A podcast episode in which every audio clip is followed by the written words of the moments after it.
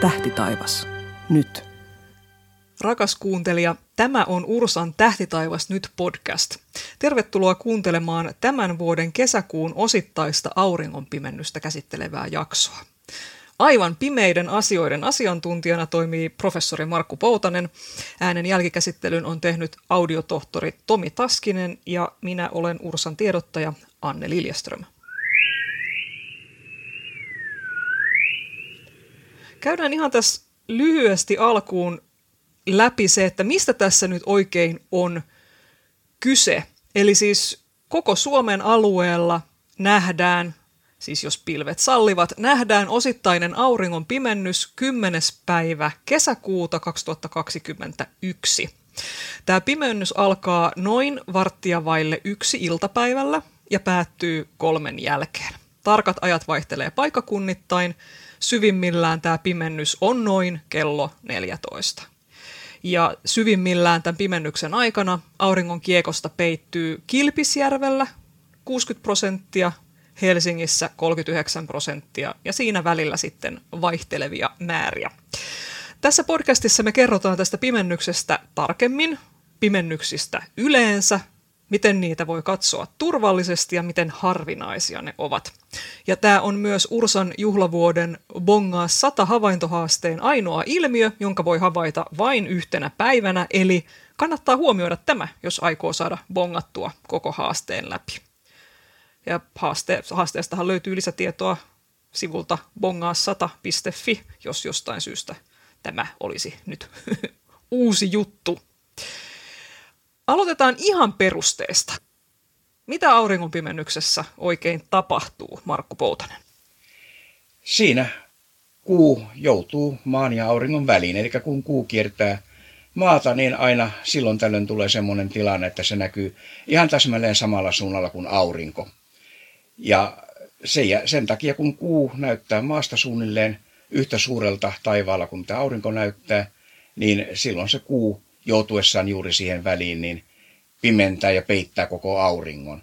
Ja tämä ei tietenkään tapahdu joka kuun kierroksella, koska kuun rata on pikkasen kallallaan tuohon eh, maanratatasoon nähden, niin tämä tapahtuu aina vaan tiettyinä aikoina vuodesta, eikä se aina sitten näy edes Suomessa, niin sen takia nämä auringon pimennykset kuitenkin on suhteellisen harvinaisia. Miltä tämä pimennys näyttää avaruudesta, kuun tai auringon pinnalta, tai miten tätä oikeastaan, niin kuin, miten me saataisiin hahmotettua nyt se, että mi- miten se niin kuin ikään kuin pimennys, kun se tapahtuu, niin pyyhkäisee tuosta maapallon ylitse? No jos avaruudesta päin katsotaan, niin me nähdään tämä kuun synnyttämä varjo maan pinnalla.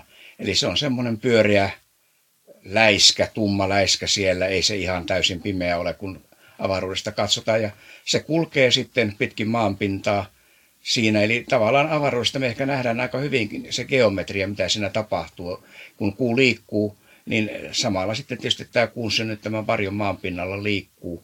Ja tämä varjon reuna ei ole mikään semmoinen terävä ja tasainen, vaan se on aika epämääräinen, pikkuhiljaa eh, tummuu siellä ja sitten se tummin kohta erottuu kyllä hyvin. Näitä on tällaisia esimerkiksi Yksi tämmöinen varsin mainio oli vuonna 1999, koska se olikaan tämä Euroopan ylin mennyt täydellinen auringonpimennys. Siitä sitten satelliitista olevia kuvia, missä näkee oikein kauniisti, millä tavalla tämä pimennys siitä kulkee sitten Euroopan yli. Ja sieltä se näyttää todella ihan erinäköiseltä. Tietysti kun me maasta katsotaan, niin me nähdään vaan se, kun auringosta yhä isompi ja isompi osa peittyy sinne kuun taakse – tai vastaavasti, jos me katsotaan kuusta sitä tilannetta maasuuntaan, niin sieltähän se näyttää suunnilleen samalta kuin vaikka satelliitista katsottaisiin, mikä nähdään se kuun varjo maan pinnalla. Siinä kuun varjossa on keskellä se ikään kuin täy- kaikkein tummin täysivarjon alue ja sitten semmoinen puolivarjon alue paljon, paljon, paljon isompi. Eli siis se täydellisin auringonpimennyksen vaihe nähdään hyvin kapealla kaistaleella itse asiassa, mutta sitten osittaista auringonpimennystä maan pinnalla riittää vähän laajemmallekin alueelle. Kyllä, eihän se täydellisen pimennyksen vyöhyke, mikä maan pinnalla kulkee, niin se on maksimissaan noin 100 kilometriä leveä. Et se on todella hyvin kapea se täydellisen vyöhykkeen alue. Heti kun mennään siitä pois, niin me nähdään aina, että aurinko vähän pilkistää sieltä kuun jomman kumman puolen takaa. Ja sitten tosiaan tämä puolivarjo on, on sitten paljon paljon leveämpi. Ja sen takia myös esimerkiksi tämä pimennys, joka sitten täydellisenä ei mene Suomen alueen tai Suomen yli, niin me nähdään kuitenkin sitten tämä osittainen pimennys, missä aurinko sitten on vain osaltaan sillä kuun takana ja loppuosa sitten näkyy sitten kuun reunan ohi. Ja tämähän on sillä lailla hauska nyt. Kaikki auringon pimennykset, jos me katsotaan niiden täydellisten vaiheiden näkymistä sellaisina ikään kuin maapallon pinnalle piirrettyinä suikaleina tai vyöhykkeinä, niin nehän menee vähän mistä sattuu. Että nyt, tai ei mistä sattuu, totta kai niissä on sisäinen logiikkansa, mutta se näyttää sillä lailla silmään, että esimerkiksi tämä kyseinen pimennys alkaa tuolta Kanadan pohjoisosista ja pyyhkäsee siitä sitten Grönlannin pohjoisosien yli, menee suoraan pohjoisnavan ylitse ja sitten päättyy jonnekin tonne, missä me ollaan tuossa. Ollaan aivan tuolla Venäjän ikään kuin koillisosassa. Eli, ja, ja sitten taas jotkut voi mennä just Euroopan yli tai Etelämantereen yli. Eli miten se, miten, miten ne valitsee näin tällaisia kummallisia reittejä maapallon pinnalla nämä pimennykset? No se juuri johtuu siitä, että miten täsmälleen ja tarkalleen se kuu on siinä maan ja auringon välissä. Ja sitten tosiaan, kun se välillä on vähän ikään kuin yläpuolella ja välillä vähän alapuolella sen keskipisteen, niin silloin juuri tämä pimennysvyöhyke sitten se nousee tai laskee, että eihän se aina sitä päivän tasajan kohdalta mene, vaan tosiaan se nousee ja laskee sitten. Ja välillähän on semmoisiakin tilanteita, että se täysivarjo menee kokonaan maapallosta ohi. Et me ei missään päin maapalloa nähdä sitä pimennystä täydellisenä, vaan se on sitten jostain napa-alueelle nähdään vain osittaisena. Että itse asiassa eihän tämäkään pimennys, niin aika läheltä se liippaa, että se olisi mennyt tuolta kokonaan tämä täysivarjo ohi ja nähtäisi vain näitä osittaisia. Tässä on nyt puhuttu kuusta aika paljon. Liittyykö ovella johdatteleva kysymys, liittyykö auringonpimennykset jotenkin kuun pimennyksiin? Kyllä se liittyy sillä tavalla, että kun tämä auringonpimennys tosiaan voi tapahtua vain silloin, kun kuu on todella siinä maa-aurinkolinjalla suoraan, niin se tarkoittaa sitten sitä, että puolta kuukautta myöhemmin, kun kuu on ehtinyt sinne vastakkaiselle puolelle aurinkoa, niin se edelleenkin on aika lähellä sitä linjaa. Eli silloin nämä auringon ja kuun pimennykset, nämä tapahtuu tämmöisinä sarjoina, että siellä on esimerkiksi kuun pimennys, auringon pimennys, kuun pimennys kahden viikon välein. Eli, eli ne on aina sillä tavalla sitten yhdessä ja sitten kun mennään vähän eteenpäin, niin se puu, puuratataso on sitten sillä tavalla eri, eri, eriytynyt siitä, että kun se on siinä uuden kuun aikana, niin se ei olekaan täsmälleen välissä, eli me ei silloin enää nähdä auringon pimennystä. Ja sitten esimerkiksi seuraavan kerran voidaan nähdä suunnilleen puolen vuoden päästä, että tämä tilanne toistuu. Eli näitä tämmöisiä pimennys ryppäitä, niitä voi olla kaksi tai kolme maksimissaan vuoden aikana, yleensä kaksi. Eli noin puolen vuoden välein niin on, on semmoinen tilanne, että siinä on sitten tämä auringon pimennys, kuun pimennys, sarja ja sitten puolen vuoden päästä suunnilleen tämä toistuu sitten uudelleen. Ja eri vuosina on vähän eri aikaan, eri tavalla, että ne ei ihan samalla tavalla toistu. Mutta sitten on tämä sarosjakso, joka on 18 vuotta reilut, joka on tämä kuun ratatason kiertymisen jakso. Ja nämä pimennykset toistuu sitten tietyllä tavalla tämän 18 vuoden välein. Ja tämä on tunnettu jo tuhansia vuosia tämä jakso. Ja tähän aikana on nimenomaan perustu siihen, siihen että millä tavalla näitä auringon ja kuun pimennyksiä sitten pystyttiin muinaisuudessa ennustamaan. Jos ei osattu laskea, niin tavallaan tästä tietystä jaksollisuudesta voitiin ainakin jollain tasolla päätellä, että koska ne seuraavat pimennykset tulee miten monta tällaista peräkkäistä pimennystä ehtii maksimissaan tulla ennen kuin se kuu on taas, kuun rata on sillä lailla taas kääntynyt, että me päästään tästä sopivasta asetelmasta taas pois? No yleensä maksimissaan kolme. Kaksi tai kolme, kolme taitaa olla se maksimi. Eli tuota, sen jälkeen sitten aika on kulunut niin paljon, että se kuu on jo niin, niin kauas ehtinyt siitä tasosta, että se ei enää aiheuta sitten sen paremmin auringon kuin kuun pimennystäkään, niin tämä, tässä joudutaan tässä puolisen vuotta odottamaan, että seuraava tämmöinen tulee. Jos ajatellaan, että tämä on tavallaan hauska juttu se, että, että tämä pimennys, syvimmän pimennyksen vyöhyke menee tuosta pohjoisnavan yli, mikä nyt on lopulta aika tämmöinen se nyt on vain piste maapallolla, mutta tämä on syvimmilläänkin rengasmainen auringon pimennys. Eli aurinko ei missään peity aivan kokonaan, vaan auringon tai sen kuun ympärille jää tämmöinen tulinen kehä aina syvimmilläänkin. Eli mistä, mistä tämmöinen johtuu? Joo, tämä on ihan eri asia kuin tämä osittainen pimennys, missä, missä tosiaan kuvan osittain peittää auringon. Toki tässäkin rengasmaissa osittain peittää, mutta tämä johtuu siitä, että kuurata on vähän soikea. Ja silloin kun se kuu on kauimmillaan maasta, niin se näennäinen läpimitta tältä maasta katsottuna on vähän pienempi. Ja se on juuri sen verran pienempi, että se ei ihan riitä kokonaan peittämään auringon kiekkoa. Ja silloin kun kuu taas on sitten radallaan tämän pimennyksen aikana lähimmillään maata, niin silloin saadaan ne kaikkein pisimmät pimennykset, jotka voi kestää joku, mitähän se oli, seitsemän minuuttia maksimissaan. Eli tämä kuun etäisyys maasta, kun se vaihtelee – niin riippuen juuri siitä, että missä, missä kohtaa se ratassa sattuu olemaan sen pimennyksen aikana, niin me saadaan joko oikein kunnollinen tämmöinen syvä pimennys, mikä voi olla, tai sitten niin kuin tässä tapauksessa, niin kuu on siellä lähellä ratansa kauimmasta pistettä ja silloin, silloin se ei riitä peittämään koko aurinkoa. Meillä on parhaimmillaankin vain rengasmainen pimennys.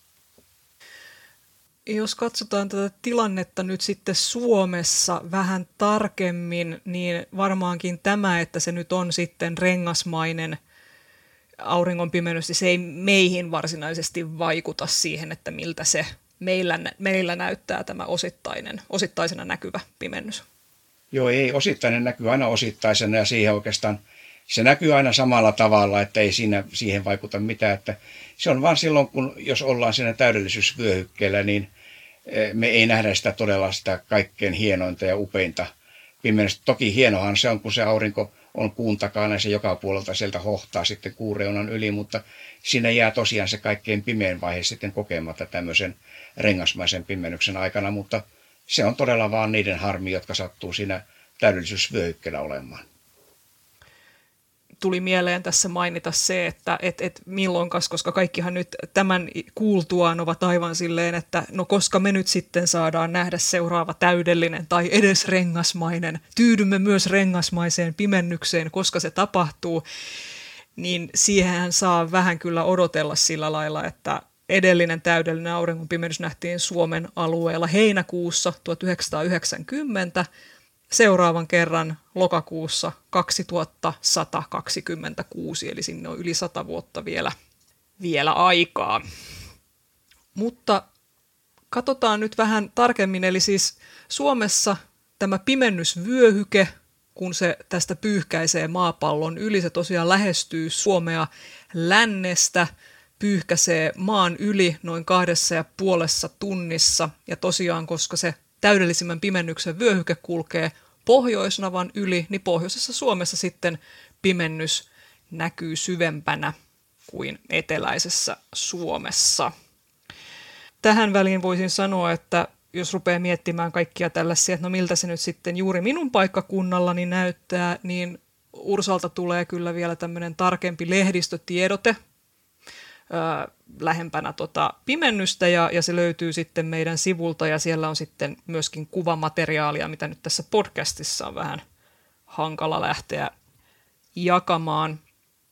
Mutta jos mietitään nyt, niin miten tätä pimennystä kannattaisi varautua havaitsemaan?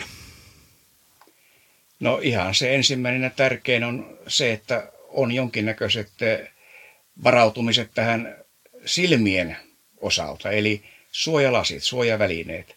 Ja tähän tietysti joutuu sillä tavalla etukäteen varautumaan, että jos tällaisia auringonpimennykseen tarkoitettuja laseja ei vielä ole, niin ne täytyy nyt hankkia, että siihen pitää varata aikaa, ei niitä enää sitten sinä päivänä ehdi saamaan, kun keksii, että nyt pitäisi tänään katsoa. Eli tämä silmien suojaaminen on se ensimmäinen muistettava asia.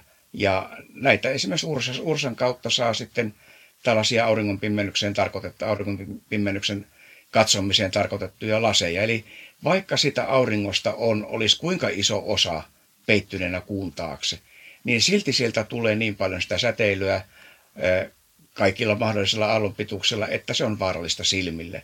Ainoastaan sen täydellisen pimennyksen hetkellä niin tämä aurinkoa on turvallista katsoa paljain silmin ilman suojausta, mutta se on vain se täydellisen pimennyksen hetki.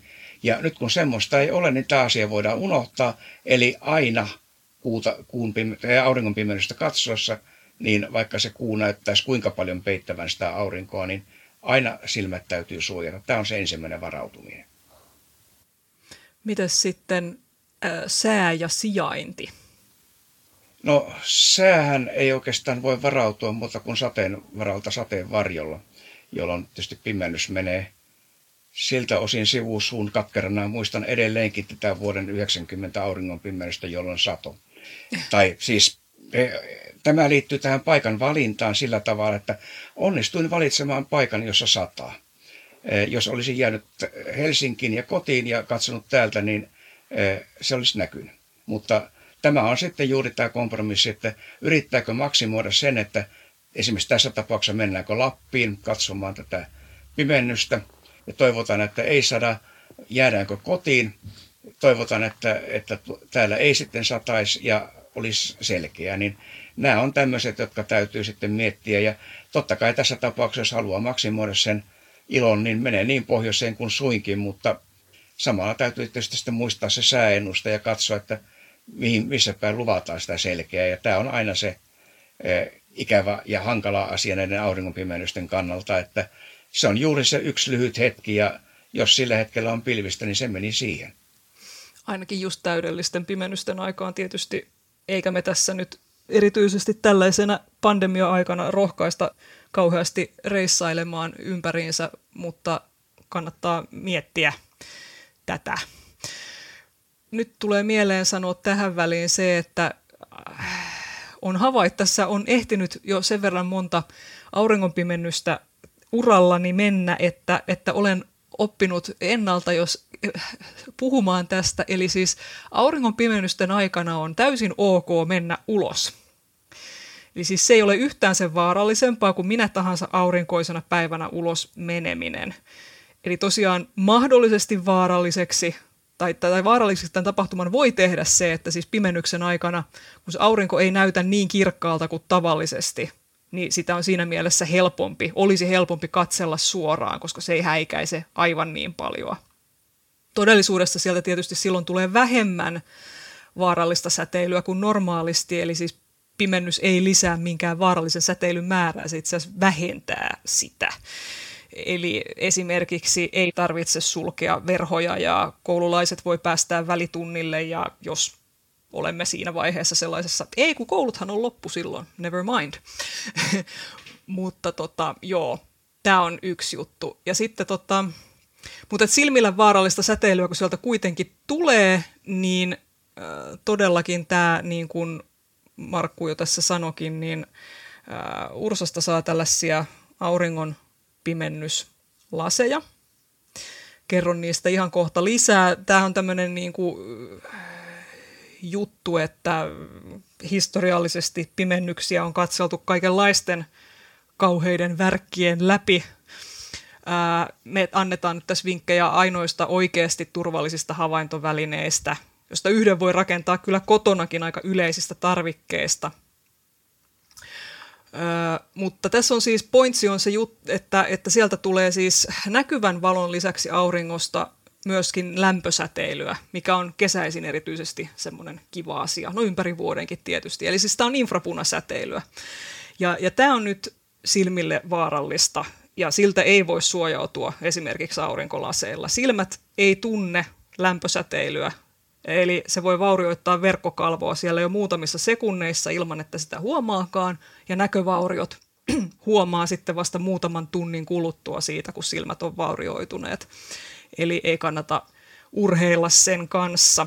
Nyt tuossa vuonna 2015 maaliskuussa oli jo tämmöinen varsin syvä osittainen auringonpimennys, mikä nähtiin monilla paikoilla ympäri Suomea, ja kotoa saattaa löytyä jo silloin hommatut auringonpimennyslasit. Kannattaa tarkistaa, että nyt siihen niiden lasien tähän aluminoituun kalvoon ei ole tullut taitoksia tai muita vaurioita, pieniä reikiä mistä sitä auringonvaloa ja lämpöä pääsisi sitten ylimäärin sieltä läpi. Nämä auringonkatselulasit on siis tällaisia, niissä on pahviset sangat, ja sitten silmien edessä on sellaista erikoisvalmisteista kalvoa, joka päästää lävitseen ainoastaan sadastuhannesosan auringon säteilystä, ja niitäkin saa silti käyttää kerrallaan vain kolme minuuttia. Sitten pitää pitää tauko. Nämä Ursan välittämät lasit on Bader Planetariumin laseja, niillä on CE-sertifikaatti, maksaa kolme ja puoli euroa kappale – ja koko perhe pärjää yksillä laseilla, jos muut jäähdyttelee silmiään nyt sitten, kun yksi seuraa pimennystä. Eli ei tarvitse ajautua konkurssiin tämän asian takia.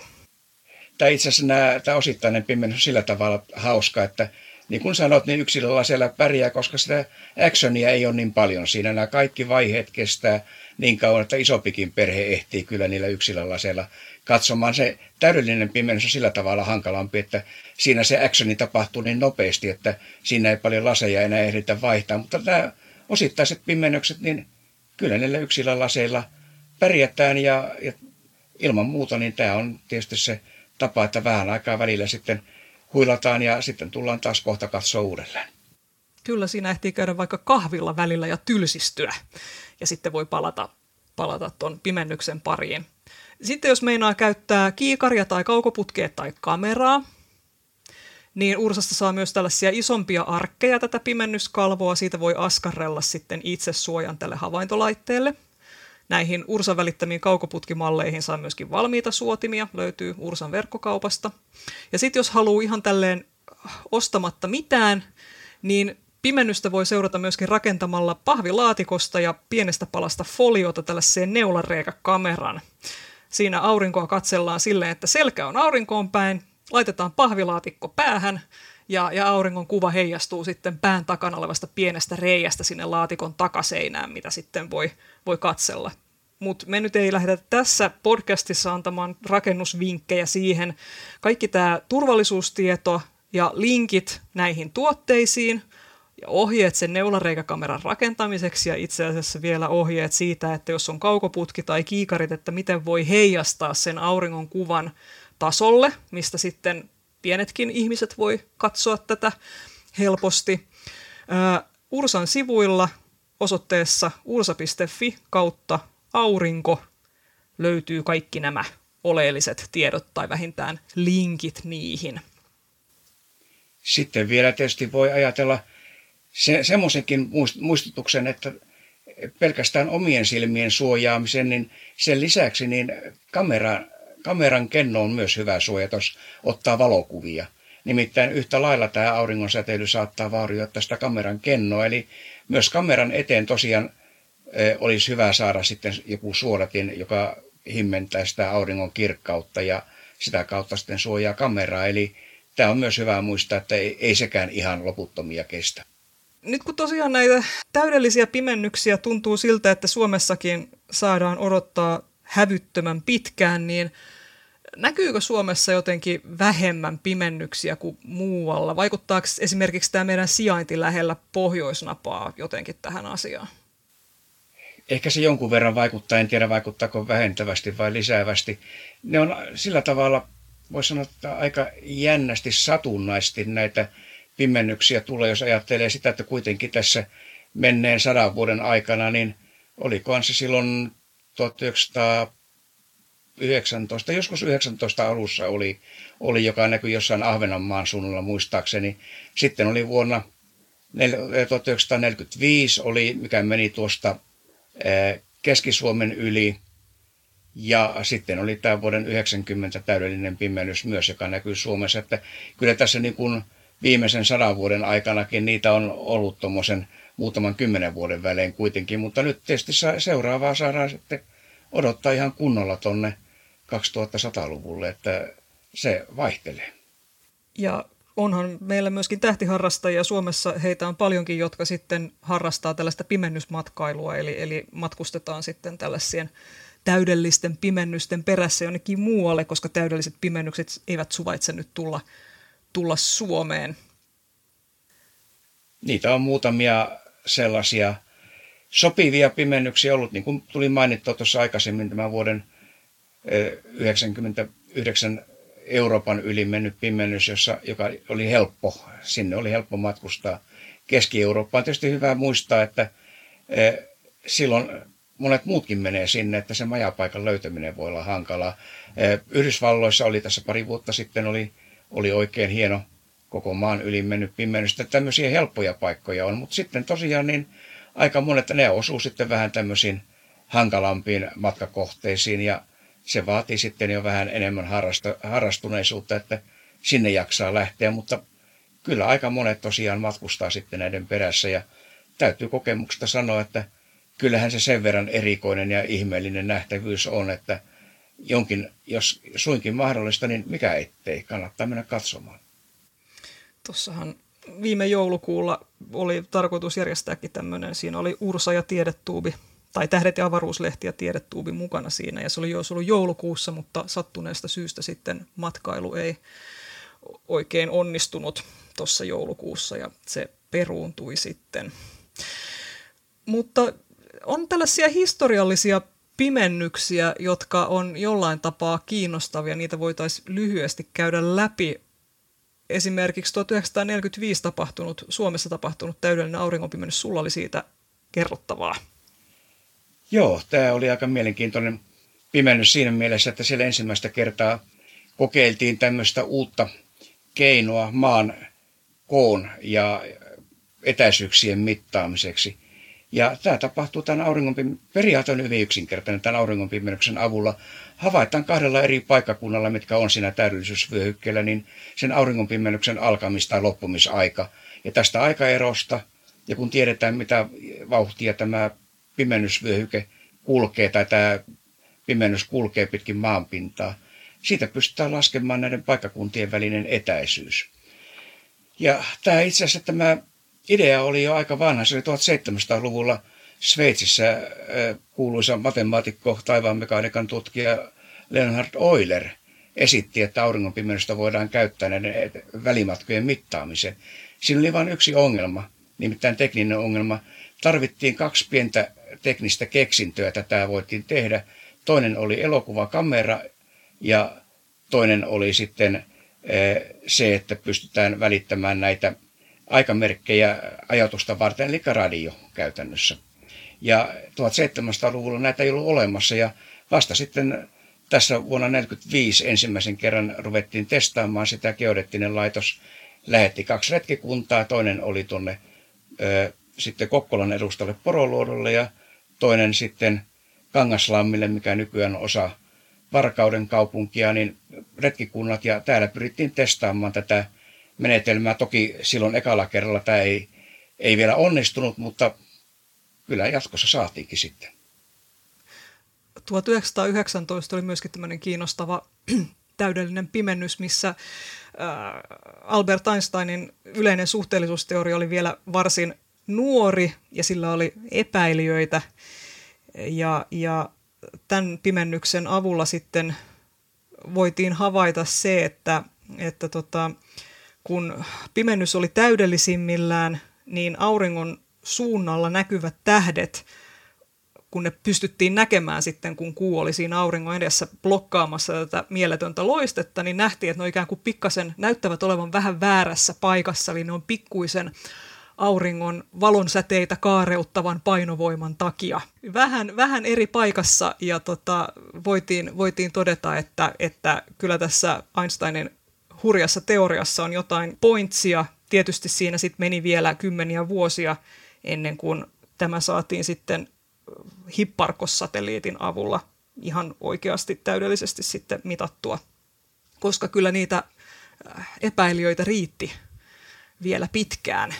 Ja tämä riittää edelleenkin, ja, mutta tosiaan tämä oli niin kuin kauan aikaa oikeastaan semmoinen ainoa konkreettinen mittaus, mikä voitiin tehdä, jolla voitiin todentaa tämä Einsteinin suhteellisuusteorian efekti. Ja siinä mielessä hyvin tärkeä tämä, tämä pime, se pimennys nimenomaan oli, jossa ensimmäistä kertaa tämmöinen mittaus voitiin tehdä.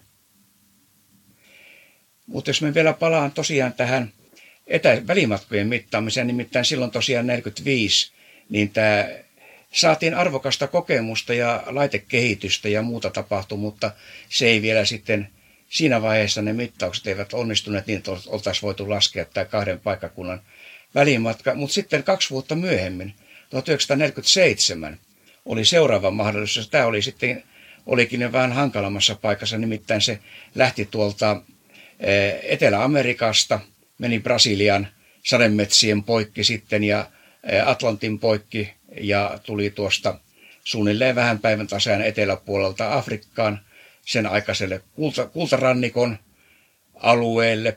Ja sitten Geodeettinen laitos lähti kaksi retkikuntaa mittaamaan molempi, molempille puolille Atlantin valtamerta.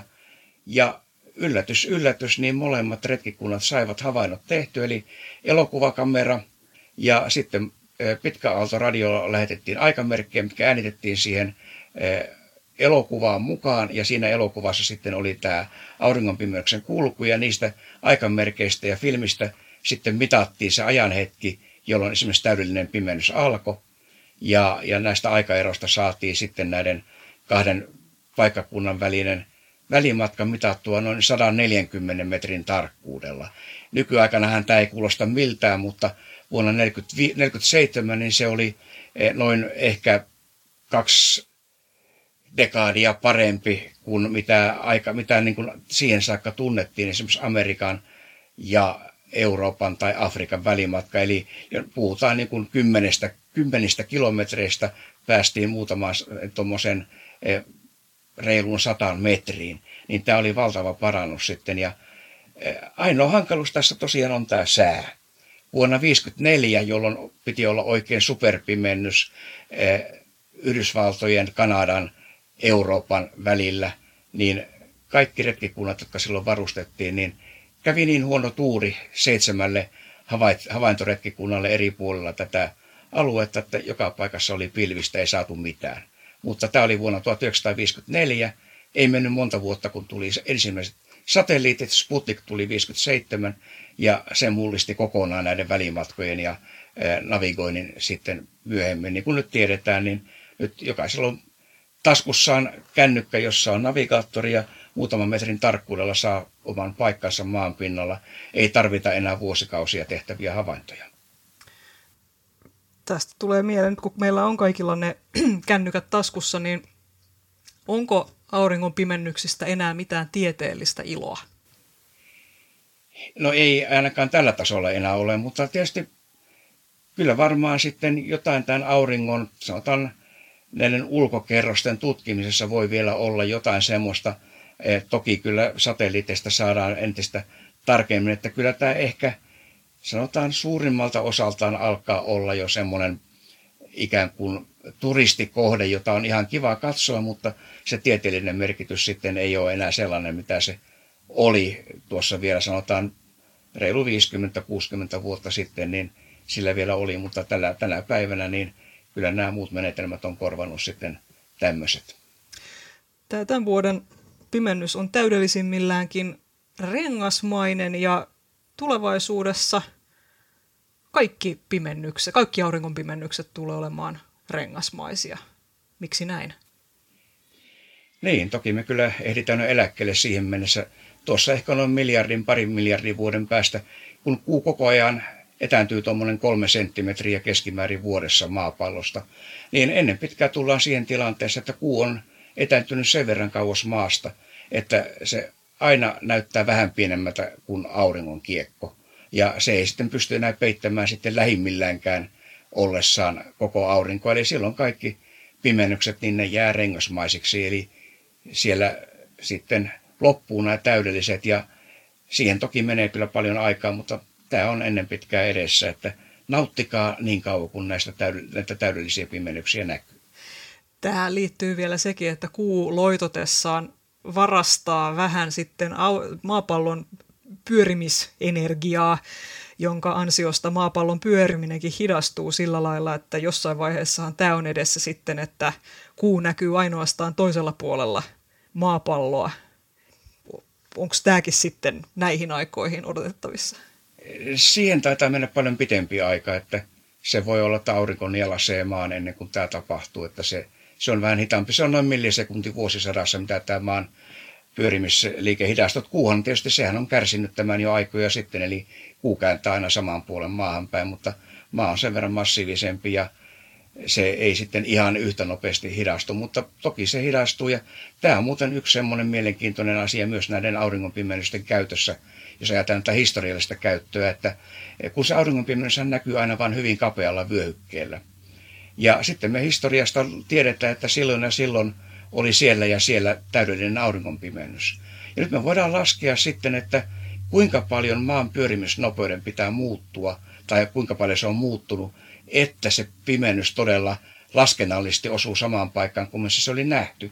Eli tällä tavalla, vaikka meillä ei olisi tarkkoja havaintoja kuin tämän viimeisen muutaman sadan vuoden ajalta, niin me pystytään jopa tuhansia vuosia taaksepäin laskemaan vertaamalla jotain tuolla Välimeren alueella tai, tai Mesopotamiassa tai Kiinassa tehtyjä auringonpimennyshavaintoja.